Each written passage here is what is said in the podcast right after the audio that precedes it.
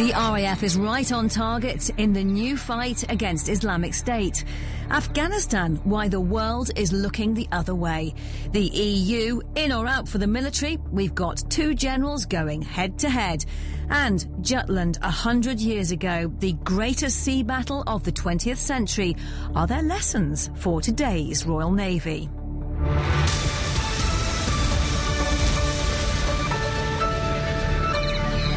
The RAF operating from Cyprus is bombing IS, Islamic State positions in the captured Iraqi city of Fallujah. Specialist British ground troops are training Iraqi soldiers how to use shipped in weapons against the Islamist extremists. It's all part of the West and the Iraqi government's operation to take back major towns between Baghdad and the Syrian border. In a moment, we'll talk to our defence analyst Christopher Lee. But first, let's cross to BFBS reporter Simon Newton in Cyprus. Hello, Simon. Uh, this is called Good Operation Shader. What are the targets exactly?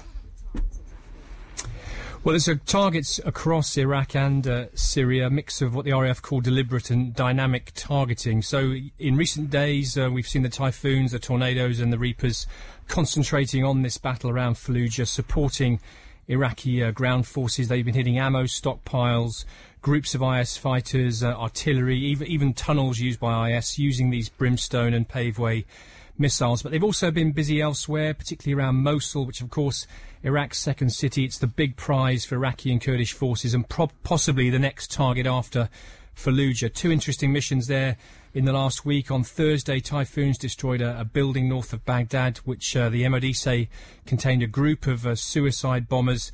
And on Monday this week, tornadoes hit two IED factories in northern Syria, uh, destroying both of them with uh, thousand pound bombs. And Simon, give us the numbers. How many sorties and over what period? Well, the RAF airstrikes began in late September 2014, so around 20 months or so ago now. Initially, just eight tornadoes at Akrotiri, joined by six typhoons, two more GR4s last December. Now, to date, the RAF has carried out 775 airstrikes on Iraq. It's estimated a much smaller number on Syria, those predominantly by uh, Reaper UAVs, uh, what commonly called drones. Uh, that's about a third of all the non-US airstrikes on Iraq, and that's more than any other contributing country. Now, to put that into context, uh, across both Iraq and Syria, the coalition's carried out 12,500 airstrikes. 9,500 of those have been conducted by the Americans. Uh, and the cost so far, well, since uh, August 2014, it's cost the coalition $7.4 billion. That's just over £5 billion, around £8 million a day. Mm, our, our defence analyst Christopher Lee is sitting here in the studio with me. Uh, Christopher, Simon mentioned Mosul being the big prize. What's the significance of Fallujah? Um, Fallujah, you start with Fallujah. Fallujah is, well, apart from anything else, of what it is uh, uh, uh, as a place.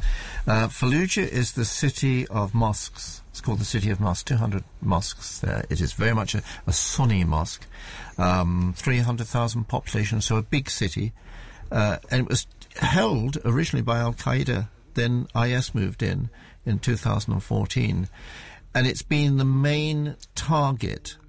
You're not able to get into it, and one of the reasons for 50,000 or so sort of refugees that are actually sort of uh, held, held held in there. But the important thing uh, here is that if you can work on Fallujah and at the same time, and you know, notice that as Simon uh, was talking about uh, the attacks on Fallujah, but also at the same time on on Mosul, and what you do, you diminish the ability of the enemy by going for may- maybe four or five different targets at the same time.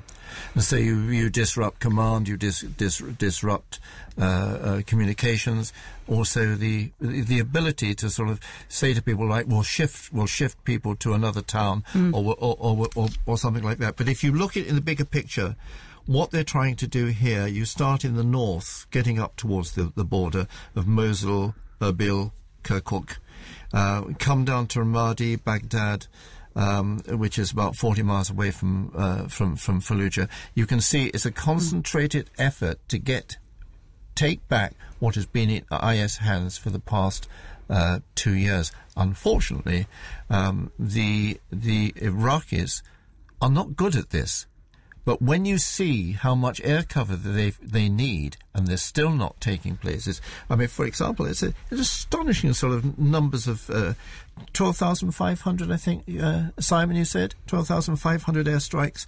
9,500 by the United States. There's a lot of ordnance that's yeah. going down at any time. You know, to fly one of those uh, typhoons, for example, out and back and deliver your, your payload, it costs about three hundred thousand pounds. This is a big, big military operation on budgets as well as, as well as commands. Yeah, uh, si- Simon, a big military operation, as Christopher says, but the talk today is also about potential airdrops on Syria. Presumably, if that were to happen, the RAF would be involved. Well, Syria obviously is where that humanitarian disaster is, is unfolding most starkly. There's six and a half million people displaced uh, within the borders of Syria itself, and half of those, it's estimated, are children.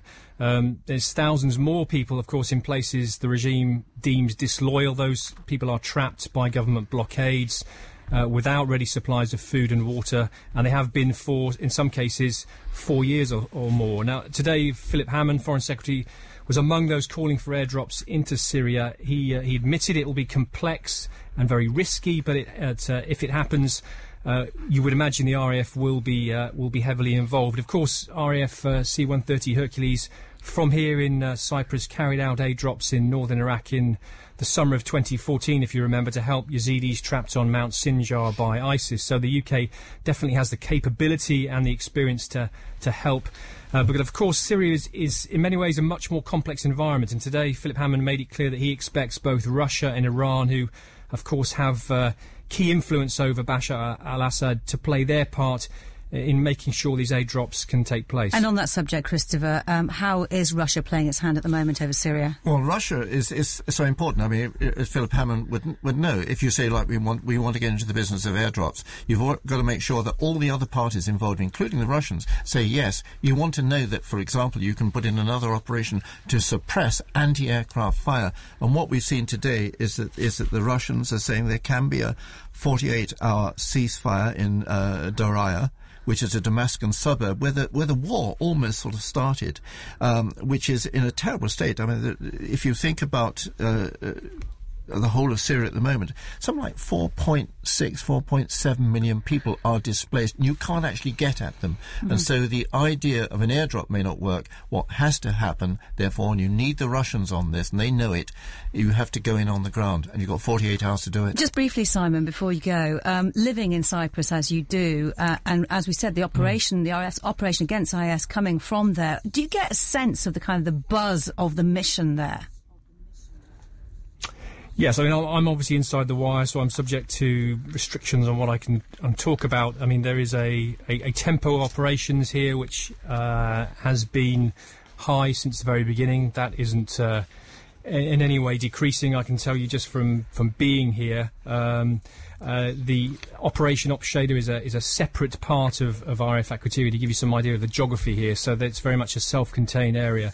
So um, in, in terms of the buzz, I don't get any sense of that walking around the base necessarily. But you only have to look at the MOD um, updates in terms of what uh, the missions they're conducting. There are far more on there than there were, for instance, uh, a, a year or so ago. And the breadth of those missions, the targets they're hitting right across Iraq and, of course, Syria, gives you some indication that there is uh, a, a momentum, if you like, certainly behind the, the, the British airstrikes, the British contribution. All right, Simon Newton, Cyprus, thank you for your time. Now to Afghanistan. The war goes on and there are still British troops there, but not on the front line. Today, a damning amnesty report on Afghanistan says the war against the Taliban and now IS is creating one of the biggest displacements of population. Uh, Christopher, there's much more to this, but why do people on the move create such a huge security problem? Well, if you imagine, there are at the moment something like 1.2 million, according to Amnesty, 1.2 million people And this has gone move. up four, uh, twi- twice I in four years. the last report they did, which was I think two and a half years ago, said around about five hundred thousand, as far as they could uh, tell. But don't forget, then there was a controlled. Almost in a controlled environment. There was a lot of military there and they were being protected. Now they're unprotected and they are on the move, trying to get out. I mean, if you think about it, there's something like two and a half, maybe close to three million Afghanistans Afghanis- have- actually moved out of Afghanistan. But the point is, when lots of people start moving, eh, lots of things happen. The military cannot control the area because people, the civilians, are moving into it. Also, people are uh, who are being displaced. Uh, it's an ideal breeding ground for terrorism or certainly people with have terrorist uh, sympathies and that's part of the problem only part of the Because problem Because people are vulnerable and easy to recruit? uh, vulnerable, easy to group, fed up, and saying, "Look, you know, a couple of years ago, when all the the, the forces were here, you know, the British in Helmand, etc., the Americans, they were here. We were safer. We didn't like it, but we were safer. We had to sort of put up with Taliban who move into the villages and move out. Well, they were on the run. The Afghanistan army at the moment, according to this, uh, It's not, not, good, it's not up to the job, according to this report. no, it is not up to the job. There is an enormous amount of uh, corruption, very, very bad training. There are Western organizations, Western troops, as well as civilian organizations actually training them, but it doesn't work. And I think we've got to understand two things about this. Um, is that we all went into this war, or, or our leaders went into this war, expecting, saying, you know, we've come to help you, we've come to uh, get rid of uh, the terrorists, and this is how a state should be.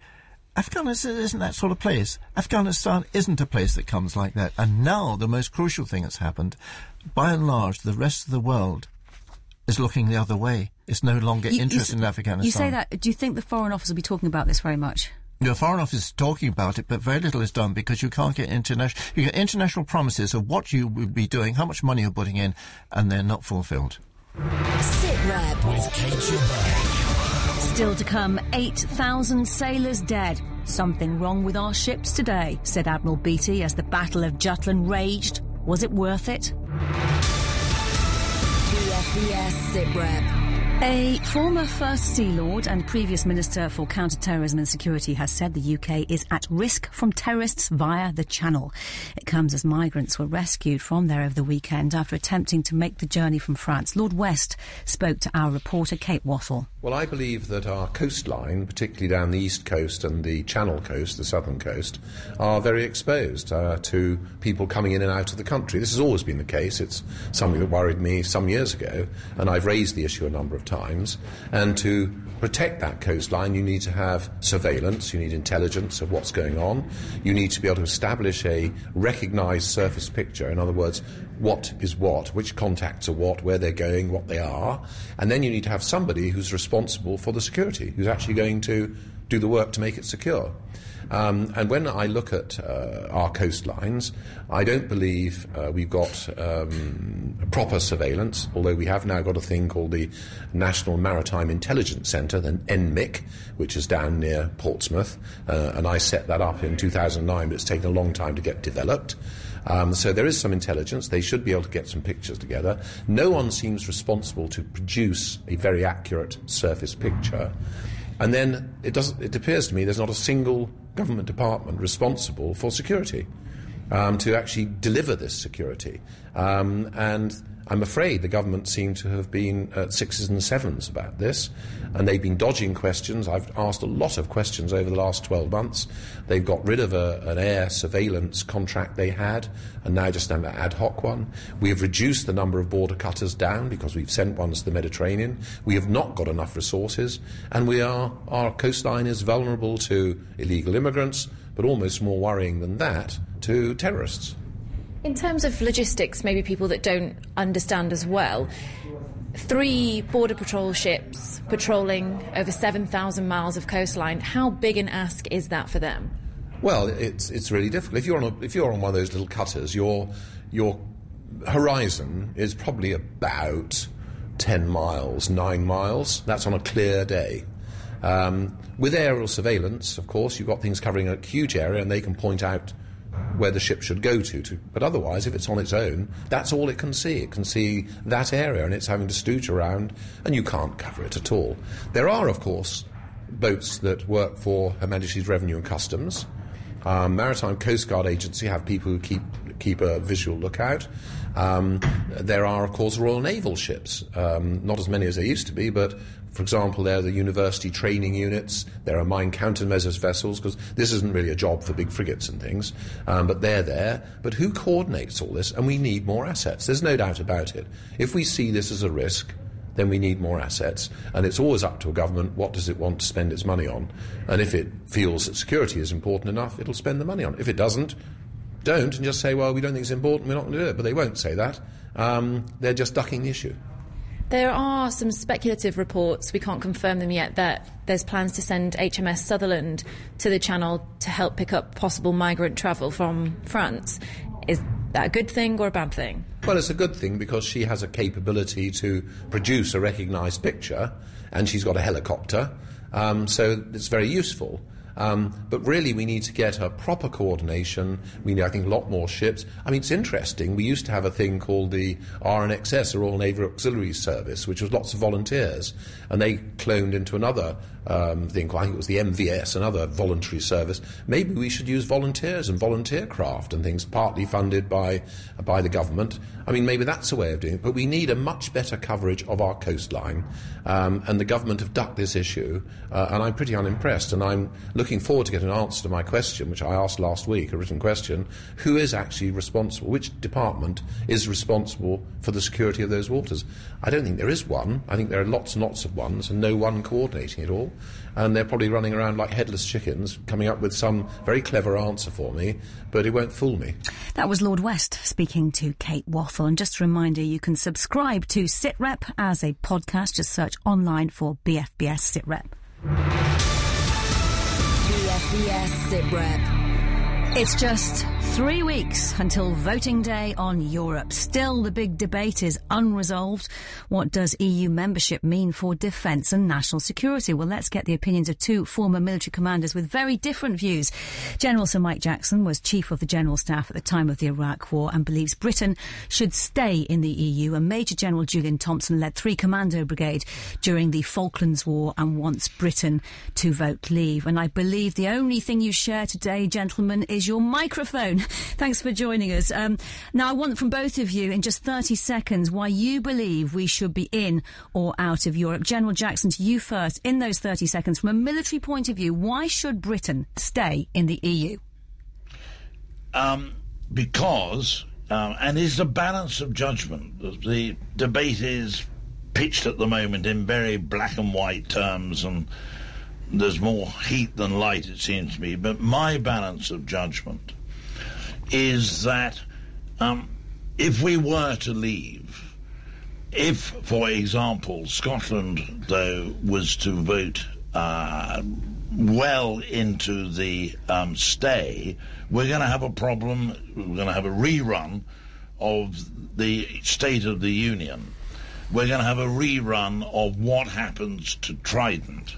Uh, all of this could bring into question our permanent membership of the Security Council. All of this, to me, means a strategic diminution of the United Kingdom's position in the world. All right, General Jackson, that was that was nearly a minute, so I'll give the same to Major General Julian Thompson. Over to you. Why should Britain leave? Well, it, it can be summed up in, in two words: take control.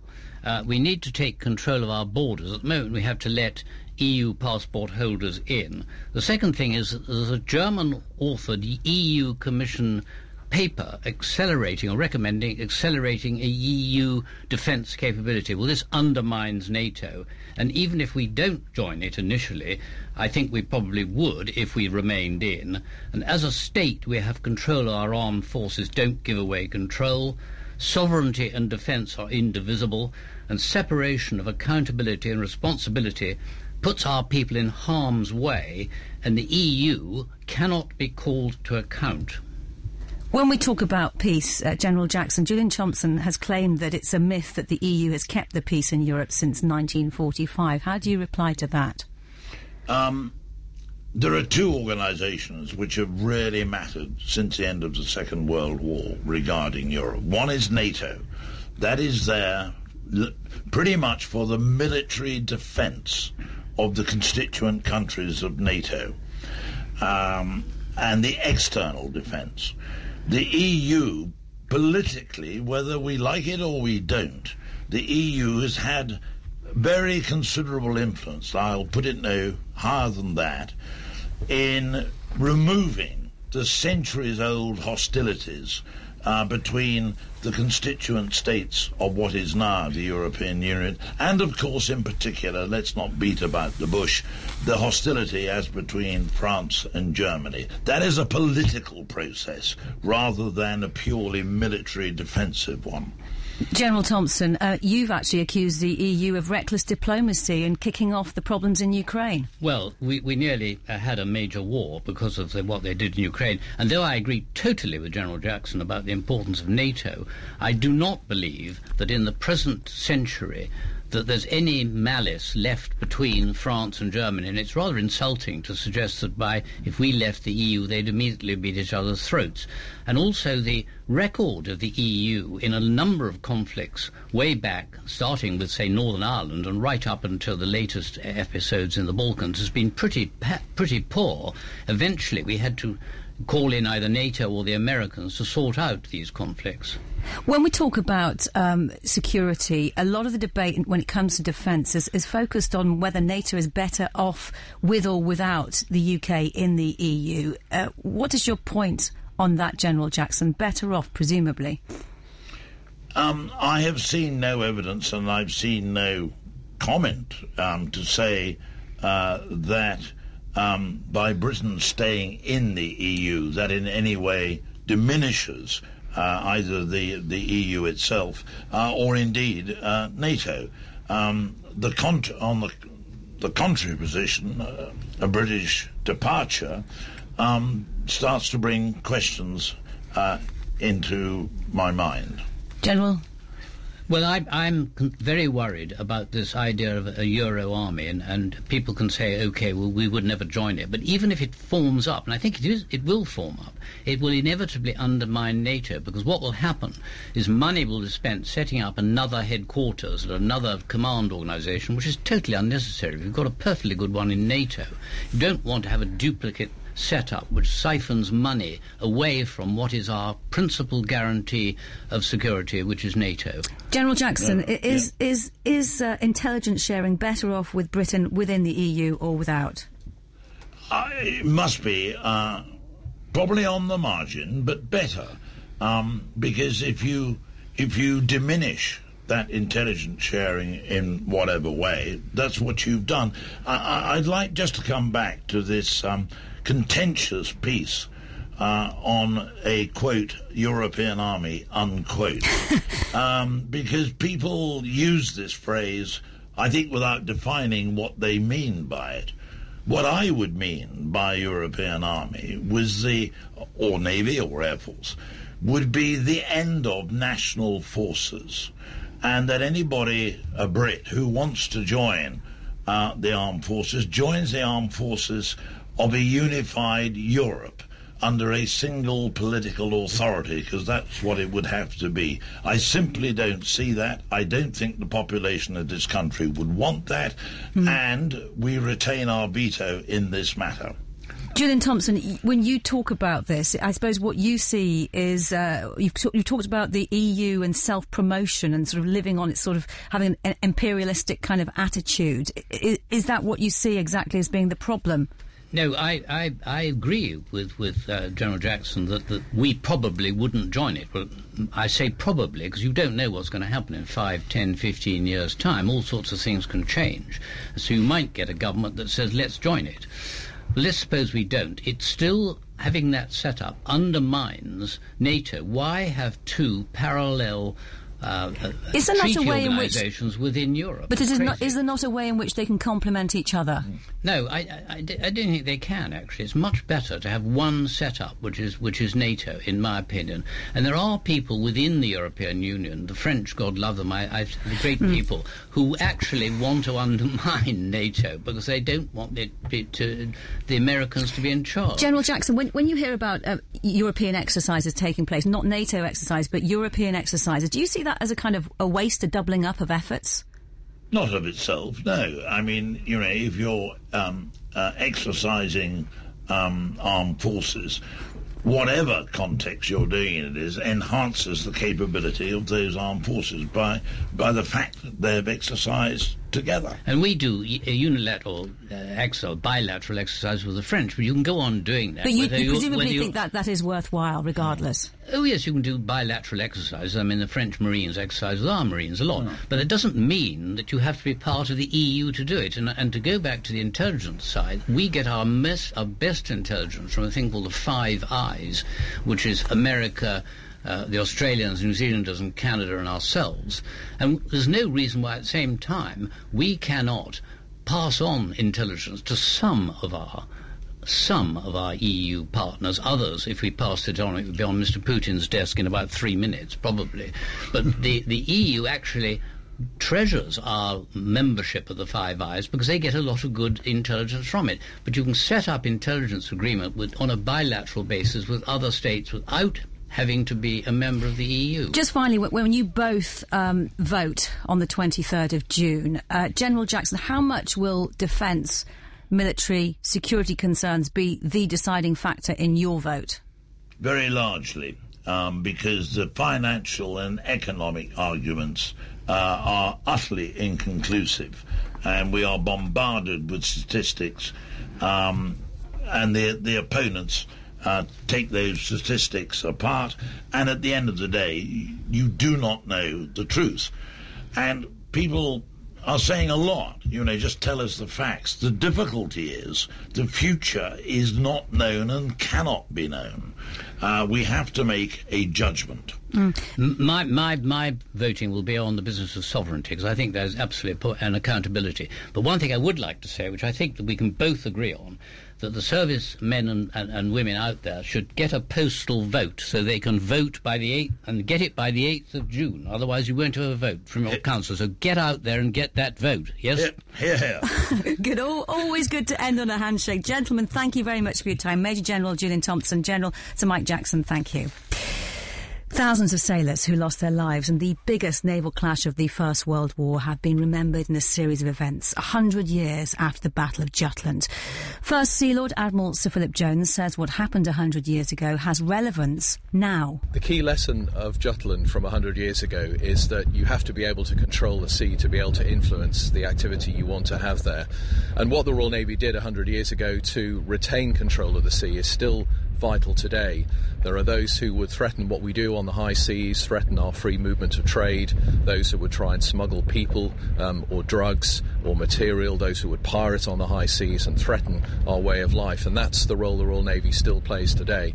So the importance of Jutland uh, is reflected in the way we do our business around the world today. What do you make of that, Christopher Lee? Yeah, it, it was.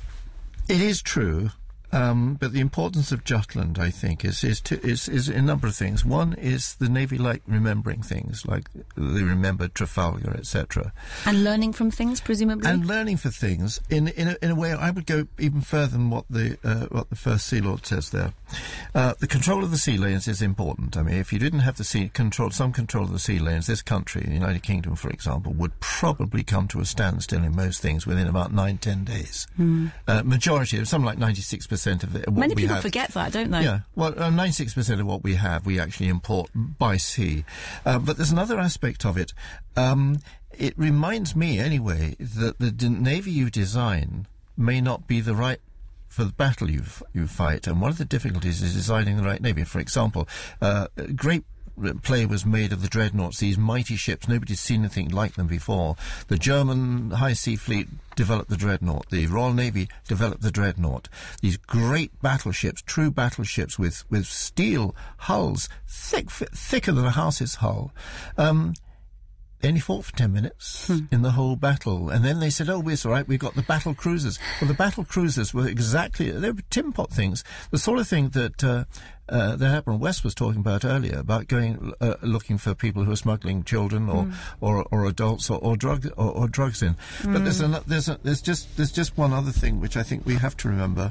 When you design a navy, you've got to know that the ship you design is going to might be with you for 40 years. Hmm. And therefore, you can only fight one sort of battle. That's the bad thing about a navy. And that is all we have time for today. My thanks to all of our guests. Tell us what you think. You can tweet us at BFBS SitRep. Never miss an episode. You can subscribe to this show as a pod- podcast. Just search for BFBS SitRep. Bye bye for now.